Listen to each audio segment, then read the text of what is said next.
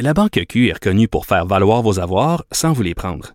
Mais quand vous pensez à votre premier compte bancaire, tu sais, dans le temps à l'école, vous faisiez vos dépôts avec vos scènes dans la petite enveloppe. Hmm, C'était bien beau. Mais avec le temps, ce vieux compte-là vous a coûté des milliers de dollars en frais, puis vous ne faites pas une scène d'intérêt. Avec la Banque Q, vous obtenez des intérêts élevés et aucun frais sur vos services bancaires courants.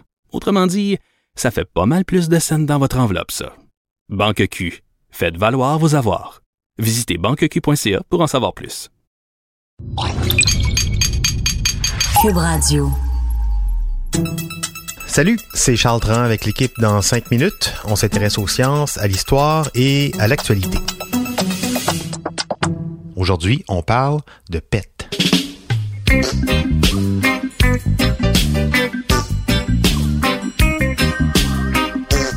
Dans son unique roman publié, Serge Gainsbourg raconte la vie imaginaire d'un peintre d'origine slave, Evgeny Sokolov, qui doit son succès de peintre à ses vents. Il peint en profitant des vibrations offertes par ses gaz intestinaux. C'est pas le premier artiste à s'intéresser aux flatulences, loin de là. Peut-être parce que c'est un phénomène gênant, d'une part à cause du bruit, mais aussi en raison de ses odeurs. La réflexion qui vient constamment avec les vents, c'est comment ça se fait que ça sente si mauvais? De quelles profondeurs intestinales proviennent autant de puanteurs ténébreuses? Eh bien, ma collègue Hélène Lorrain s'y est intéressée de près. Avant de parler d'odeur, on va juste prendre le temps, quelques secondes, pour savoir c'est quoi exactement un PET. OK, on sait tous c'est quoi un PET, parce qu'on a tous déjà pété, mais d'où ça vient précisément? Un PET, c'est des gaz pris dans notre intestin que l'on doit évacuer de manière intentionnelle ou réflexe. Une partie des gaz intestinaux consiste en l'air que nous avalons pendant qu'on mange. Donc, il y a de l'oxygène et de l'azote dans nos PET. Ces deux gaz-là ne sentent rien, donc euh, tout va bien pour le moment. Il y a une petite partie des gaz intestinaux qui est produite par la décomposition bactérienne de la nourriture qu'on mange. C'est tout un party de gaz qui est issu de ce processus. On retrouve notamment du dioxyde de carbone, de l'hydrogène et du méthane.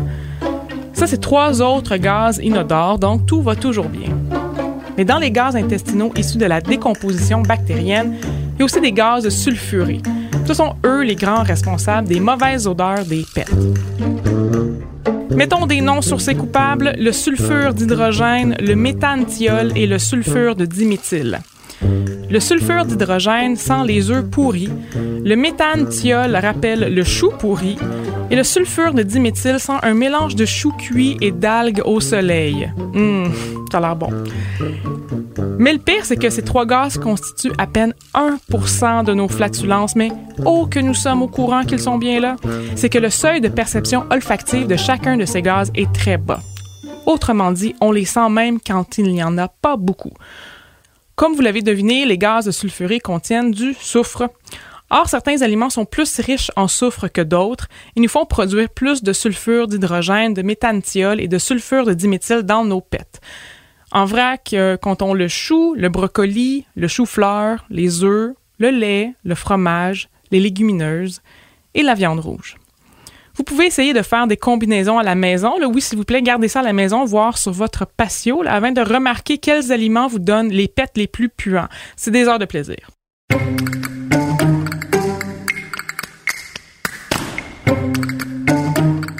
D'autres aliments font davantage péter, même si l'odeur n'est pas en jeu. En général, les carbohydrates et les aliments riches en fibres font plus péter. La logique, c'est que plus la digestion prend son temps, plus les bactéries ont le temps d'accomplir leurs besoins et donc plus elles produisent de gaz. En vrac, dans les aliments carbohydrates, il y a les légumineuses, encore un fameux duo donc, l'avoine, les pommes de terre, les choux de Bruxelles, les pâtes et bien plus. Mais vous l'avez donc généralement compris, les aliments qui sont bons pour nous font péter et même nous font péter en odorama majeur. Comme la mort et les taxes, on ne s'en sort donc pas. On pète tous, même quand on ne veut pas que ça paraisse. Euh, surtout quand on veut pas que ça paraisse. Merci Hélène pour toutes ces précisions. En faisant quelques recherches euh, sur euh, Internet, je suis tombé sur le site d'un Britannique, un certain Mr. Methane, qui se décrit lui-même comme un flatuliste. Je vous laisse le découvrir. C'était en cinq minutes.